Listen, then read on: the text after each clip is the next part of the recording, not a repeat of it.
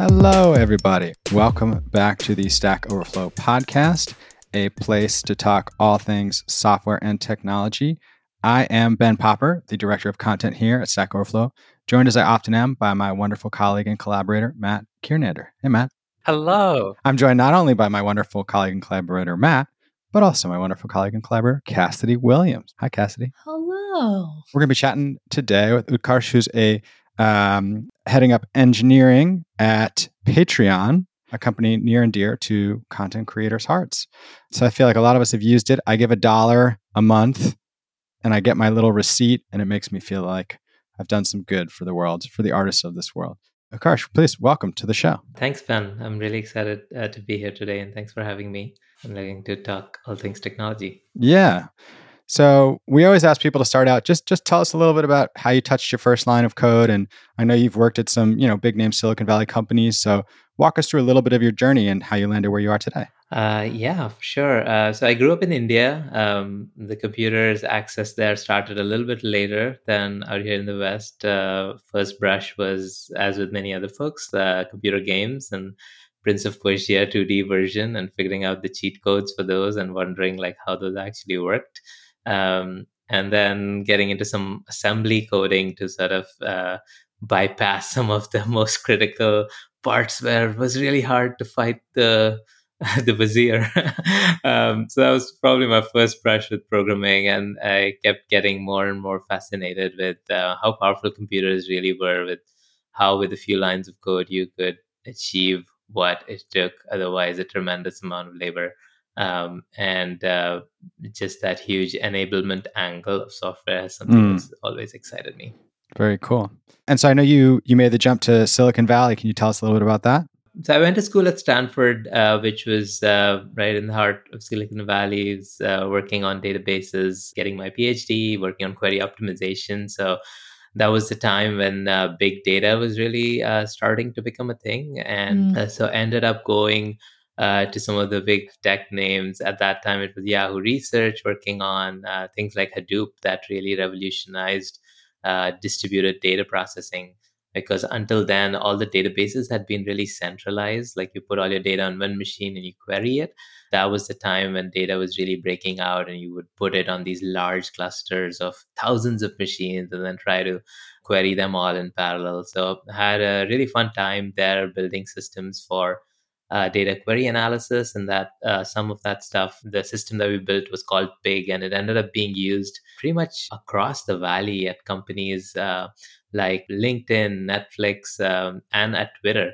And that was how i got connected with some of the twitter folks um, and the open source community there uh, and then ended up going there wanting to work on something completely different. And i remember chatting with dick costolo who was the ceo at that time and he was like hey, um, what do you want to work on? I'm like, I want to work on something greenfield.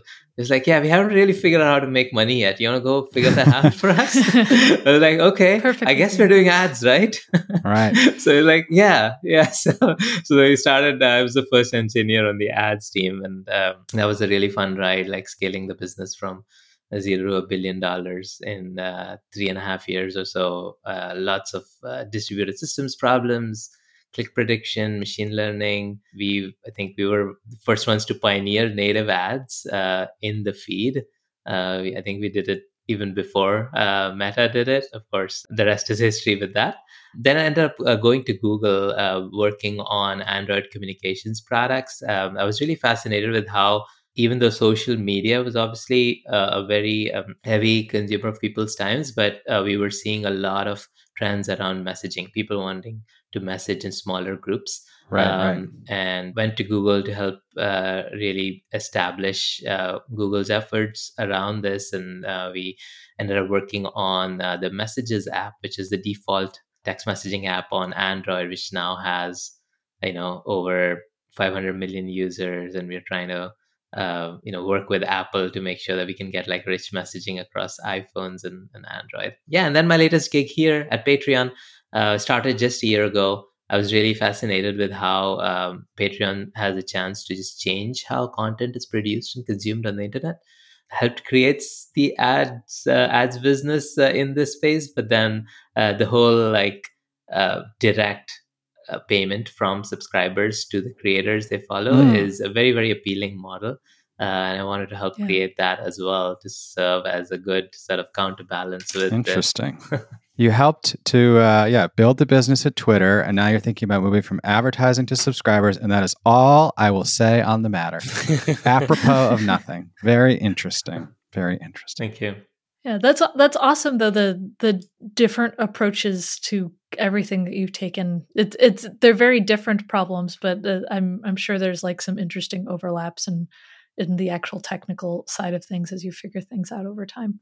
Definitely. A lot of uh, technical problems uh, can repeat across these things just in different contexts. And I think uh, one of the things that I enjoy is taking the overall business context and distilling it down to the engineering problems because th- that business context can help inform the approach you take to some of these problems and what do you prioritize first and how do you go about doing things. So, what kind of technical challenges have you kind of encountered over your last year and a bit at Patreon? Just because I've I'm familiar with how they work and the features and stuff they provide, but in terms of like the actual technical challenges that Patreon's facing, can you speak a little bit about that? So, uh, Patreon has been around for eight to nine years now, and it's uh, and with that amount of uh, tenure comes a fair amount of technical debt. And specifically, when Patreon was getting started uh, a lot of the technologies that we take for granted now uh, were uh, still in their infancy. Uh, something mm. like GraphQL that has now become really popular and is the de facto way you would build an API wasn't really around uh, eight to nine years ago, and and that has led to uh, us being in this sort of batch of companies that got started with some tech and there's now far better uh, things available in the open source. Uh, and, and, this applies not just at our API layer, but pretty much all layers of our stack, going from like all the way to compute, even at, at the bottommost layer. Like we were using EC2, uh, but at this point, most folks go with containers because of the additional flexibility and the quick startup times and all those benefits that containers offer. So um, so one of our challenges has been like hey we have all these technologies that we would want to migrate off of and move to more open source better alternatives than in-house ones how do we do that while still maintaining product velocity and uh, continuing to ship value to creators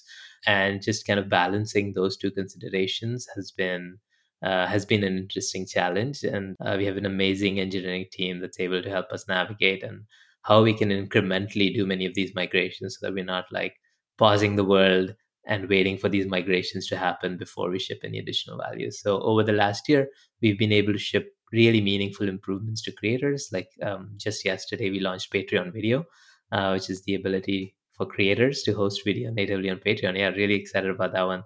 Uh, and we were able to do that while uh, in the background also kind of meaningfully improving our code base, uh, moving off of old libraries and technologies onto new ones. Um, so yeah, really proud of how the team has uh, executed on those two competing sort of uh, objectives. I use Patreon both as a creator and as a patron, a backer of people, and it is pretty impressive how smooth everything has been. Like I know that changes happen under the hood just because I've talked with people who worked there before, but as just a user, you wouldn't know that like massive changes are happening that this part has been completely rewritten or anything. It's it's been really smooth overall. So big kudos on that. I appreciate it. I, I can testify to that as well. I think Patreon, even even though I'm not, I guess, a power user of it, there's never once where I've been like, this is really frustrating. I wish it did this. It was all it all just seemed to work which I think is quite yeah, rare. Thank you. I mean, you're all too kind. Like we we do have issues like everyone else does. Uh, we have a big bug backlog that we've burn through. Uh, but yeah, feeling really good about like the rigor we're able to follow in these processes. Like one of the things we do often is what we call feature flags. So any big hmm. change uh, or a migration is put behind a feature flag so that we can keep testing it incrementally, uh, either with um, our in- internal engineers and support folks, uh, and in some cases, even a small fraction of external users.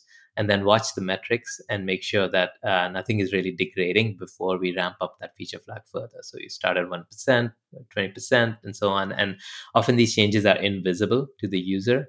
Uh, so they can't tell the difference but internally we are like making a dramatic like you know uh, upgrade to our infrastructure so so that way of rolling things out has been uh, has helped us really uh, prevent any user facing issues Mm. Interesting. For the feature flags parts, did you roll your own and, and build your own system for that? I know a lot of companies do that, or do you use a service for it? Uh, yeah, so this goes into that same bucket of like when we started doing this, there weren't that many services around. Uh, now Yeah. there are. Uh, but at this point, we have this service built for internally managing feature flags. Um, it's not the most full feature, but it's sufficient for our purposes right now. Uh, But Mhm. as we expand um, and have more and more uh, complicated use cases, uh, we can definitely look into you know l- using uh, some external service for it. But for now, we yeah we just have a library to do it ourselves. Yeah, I think that build or buy conversation is tough, especially when things didn't exist. You didn't have a choice, but now it's much more of a debate like this will save us time and effort, but cost money, and, and figuring out that balance there. Yeah. Just having a chat to a few people who've worked at larger companies like Microsoft and Meta, and I guess Stack Overflow is one of them, as well as Patreon. They're older products, and as you mentioned, they do have a, a, a lot of uh, legacy behind them.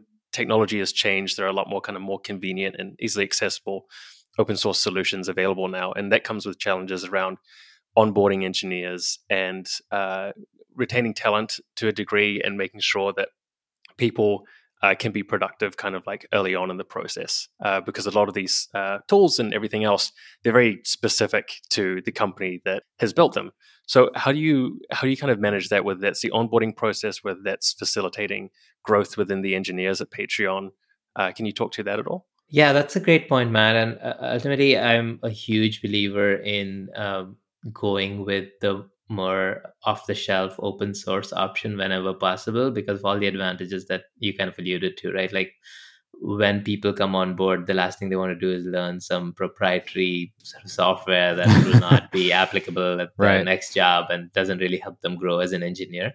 Um, so we generally we are committed to moving in the direction of being more and more uh, based on open source off the shelf tools.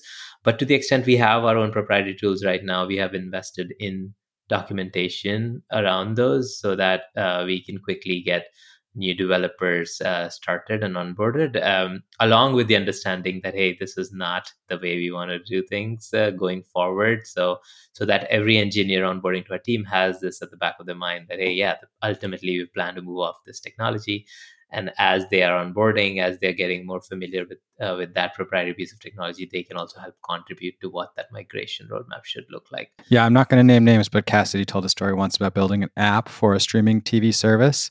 They went and rolled their own language and um, made it difficult to maintain after the person who learned that language left. So, open source Right. is the way to go. Yeah.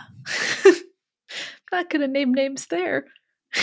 everyone's got those stories of it's always just i feel like it's always just the one engineer who has a brilliant idea and convinces senior leadership to do something and makes a huge impact and they kind of like peace out and then everyone else is like And then you're like, uh, oh no, yeah.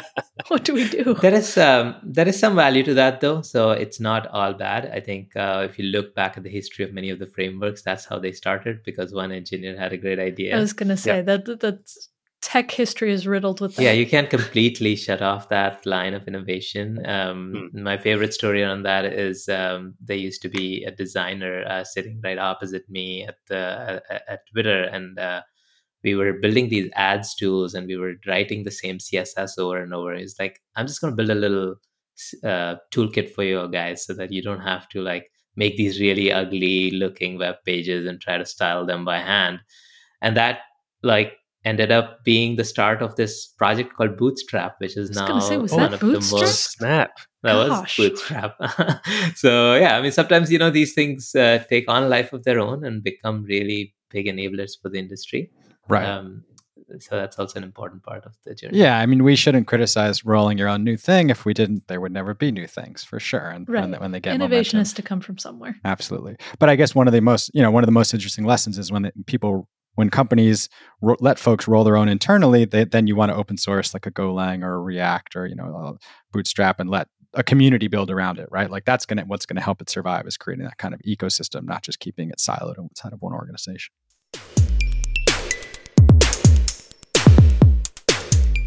Want to explore the latest tutorials around authentication, download code samples, and access a community of thousands? Then you need to visit the Auth0 by Okta Developer Center. Visit today at developer.auth0.com slash stack.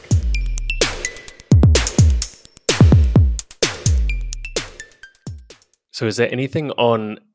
I'm not sure how in depth you can go on this, but is there anything that people uh, should be extremely excited about in terms of Patreon's roadmap for new features for creators? Because I think it's we're, we're in a really interesting state now where the economy is kind of dropping a little bit, and I'm sure everyone's kind of a little bit worried around, uh, you know, how to facilitate their continued employment or their, their tenure in the creative industry. And Patreon might be one of those things that helps prop up a lot of people when the ad money dries up or whatever else. So my um, side my side gig as a yeah. performance artist coming soon. yeah, yeah. Yeah, yeah. So there is lots to be excited about. We are really excited about next year and what we are building for creators, and and we think that what we are building has now even more of a place in the world than it had before uh, with the move to algorithmic feeds where creators are not assured reach uh, to their audience, um, even in a world where they have amassed millions of followers, if they're going to have to like recompete for that reach with every piece of content they put out, it, it doesn't. It's not a very favorable sort of uh, set of conditions to operate in as a creator. Our product vision roadmap is all centered around this idea of like giving creators control and ownership of their own audience. So you come to Patreon, you you can bring over your fan base from wherever that fan base exists today. Could be YouTube, Instagram, TikTok, Snapchat, wherever that exists, often in multiple of those places. And you bring that over, and that at on Patreon is where you start building a direct connection to them. And we treat the users as the creators, customers first, and our users later, which is very different from how uh, many of the uh, larger platforms look at their users, which is like they are those companies users first and they just happen to follow the creator. So it's a very different way of looking at things. And in terms of our roadmap once you have this central notion of direct control and ownership you're building around a lot of things open up as uh, things that we are interested in doing.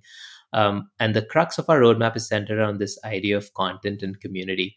Um, so creators should be able to offer exclusive content to their fans content that they've created uh, content that their fans are excited about um, and have it uh, be exclusive on Patreon so that you know it requires some amount of uh, payment, either one time or direct recurring uh, recurring monthly payments for uh, access to that content. And then community, which is there is often a lot of excitement uh, around creators, fans wanting to just communicate with each other around the creator's content, and and um, we think of it as like the buzz that happens before the release of a new movie where everyone is talking about oh what this movie is going to be like. We want to recreate that feel in the creator fan community. And uh, we'll be uh, building things in the product to kind of facilitate that for creators. So so that's kind of the content community is one of the big crux of our roadmaps. And the other part of this the other half is uh, what we think of as like creator um, business tools so as a creator you're half like a creative person, but the other half is like you're also a business person trying to run your business, make sure that you're uh, delivering the benefits that you promised to your fans. You're figuring out how to grow your fan base. What are the uh, promotion marketing strategies that are working best for your business so that you can double down there? You need tools to understand that. You need tools to re engage fans who may be at the risk of churning out. Um, so there's a lot of like business tools that we can also offer uh, to creators, which um, it's something that we'll be focusing on over the next year as well. So, um, all in all, yes, it's going to be a super exciting uh, next year here for us, where we uh, provide creators with tools to grow and manage their business, and also tools to offer content and community to their to their biggest fans. That's very cool. So it's almost like like you've got some Shopify sort of sounds like type tools coming in for people to build their own business on top of these more like creator specific tools. I've certainly seen over the last couple of weeks as the worlds of social media and creator environments are in flux. A lot of people saying, "Hey, I'm starting a newsletter. Please follow me here." Like, you know, I'm I, need to find a new way to like keep in touch. And so um, the, the issues you mentioned about migration are really interesting. How do you help people migrate their their fans there? Is that a technical thing? Is that uh, more about community focus? How do you do that? Yeah, so uh, we want um, to provide the tools for creators to be able to uh, promote themselves on these platforms and and uh, say that you know there's something extra to be had here like one of the things we shipped recently was this notion of video previews so when you host a video natively with patreon uh, we will automatically generate a preview for you um, that you can then post to your socials. And that has a call out built into it to say that hey uh, come over to patreon to see the full version of this video. And that's like pretty frictionless for the creator because they don't have to like come up with copy or come up with new things to say. It's just like a kind of a self always on promotion for their content. Because one of the hurdles we had seen in the past was creators felt hesitant to go back repeatedly to their fans saying support me on patreon because that's not really like sort of new information or you're not providing sort of new uh, content to go with mm, that mm. Uh, request so right. um, so there are similarly many such tools we can build to make creators really um, feel good about promoting and marketing themselves uh, on on social media. And the other part of this is also that they should be really proud of what exists on Patreon. For you to promote to the whole world, like, hey, come over to Patreon, your Patreon page should look really nice and it should put your creative work in the best light possible. Um, so we'll be doing a lot of work over the next year also to make your uh, make the creator page something that the creators can be really proud of. Very cool. As a comment in general, I do think that I like that there is some customizability of the creator pages, and I think any more of that, like artists have a field day to be able to customize more and and kind of make it look like something their own. And I think there was a time on the internet where like the MySpace days and stuff where everybody was customizing everything and, and you could really have your little corner of the internet and then it kind of went very standardized and stuff. And I feel like I see that trend coming back of people wanting to be able to customize more and have a space on the internet. So I'm excited to hear that more of that is coming because I feel like that is definitely where the internet's going. One of the things that I've heard from friends and other creators who are using Patreon uh, as part of their kind of like revenue model is that creating content on Patreon sometimes becomes a second job in itself. Uh, you know, they've got whatever they're doing, whether that's tutorials or any, any all the creative pursuits that are bringing people into Patreon, and then they've got the time dedicated towards creating Patreon content as well. This is more of a high level question as opposed to an engineering question, but what kind of ways would you kind of suggest to kind of help alleviate that problem of having kind of like all the extra um, headwork and lead room to create Patreon specific content as opposed to trying to more easily facilitate or automate that process. Right. I think our North Star here is to make it just that it's not an additional job, that it's kind of integrated with your workflow as a creator. So you're thinking of your content creation journey as one distinct thing that spans multiple platforms versus uh, this is what I'm creating on YouTube, this is what I'm creating for Patreon. And we've seen are many creators actually uh, do some innovative things here that we can definitely provide better support for in the product. So that's something that we can consider. Uh, so, for example, we see creators do things like uh, time windowing. So, actually, this is actually supported already in the product where you can make it such that your content becomes available on Patreon first. And then after X days have elapsed, it becomes more publicly available. Um, and uh, similarly, uh, you can do like previews, for example, what I, as I was talking about earlier, where you could uh, show a segment of the content uh, for free, but then the the fuller version of the content is available uh, behind the paywall. Um, other things people have tried is around like uh, you know the uncut version or the backstage uh, version of the video is what is available. So um, I think as we continue with that journey here, we want to uh, provide support for those journeys in the product so that it feels less like an additional thing you have to do on the side versus just one integrated thing that you do and it takes care of your socials your patreon and helps you run your business with the least effort possible. Very cool. You know you mentioned stop, starting to create something internally that filled a need and then it, it went on to become twitter bootstrap how did that happen from realizing that you were feeling a need to realizing that it had momentum either internally or people were noticing it externally and then bringing it out to a larger community and seeing it grow on its own? Uh, yeah. So the way the way that worked was just uh, it it ended up first uh, proving very useful internally. So it grew from just within the ads team to uh, you know the rest of uh, the Twitter engineering team, and uh, Twitter engineering also had a dedicated sort of open sourcing uh, team, which was looking at you know what what internal things could be open source. And this was definitely a strong contender given um, how much of a need it filled both internally and externally in the world. Um, so that's uh, that's how i it went on to become one of the open source projects. But twitter has a has a rich array of them but this is probably the most popular one. Very cool All right, everybody. It is that time of the show. I can't believe this is a question, but here we go. Andy was awarded a lifeboat only 13 hours ago. Helped to save a question from the dustbin of obscurity, get it a good answer with a positive score. Please give me a list of all tags used on Stack Overflow. I, I don't believe Andy has answered this question, but apparently he's answered it. And um, good for you, Andy. Enjoy your badge. There you go. There you go. oh, he's a completist. They're a completist. All right, everybody. Thank you so much for listening. Uh, we always appreciate it. It's great to have folks on who have worked at so many companies, have so much experience to share, and have helped to create things that went on to be big open source projects that so many people can avail themselves of. I'm Ben Popper. I'm the director of content here at Stack Overflow. You can always find me at Ben Popper on Twitter, as long as that site exists, I guess. And then uh, you can email us, podcast at Stack Overflow, with questions or suggestions. And if you like the show, leave us a rating and a review. It really helps. I'm Cassidy Williams. I'm the CTO over at Contenda. You can find me at Cassidoo, C A S S I D O O, on most things. Find me on Patreon. It's Cassidoo there too. And I'm Matt Kiernander. I'm a developer advocate here at Stack Overflow. Uh, you can find me online at Matt Kanda on YouTube and Twitter. And if you want to fund our eight dollar uh, check marks on Twitter, then uh, go check out. no, we don't have a Patreon page for that. That's that was a joke, but uh, that's us. All right, this is Utkarsh. Uh, you can find me on Twitter at at Utkarsh U T K A R S H. It was a joy to be here, and uh, it was great talking to you all. All right, everybody. Thanks again for listening, and we will talk to you soon.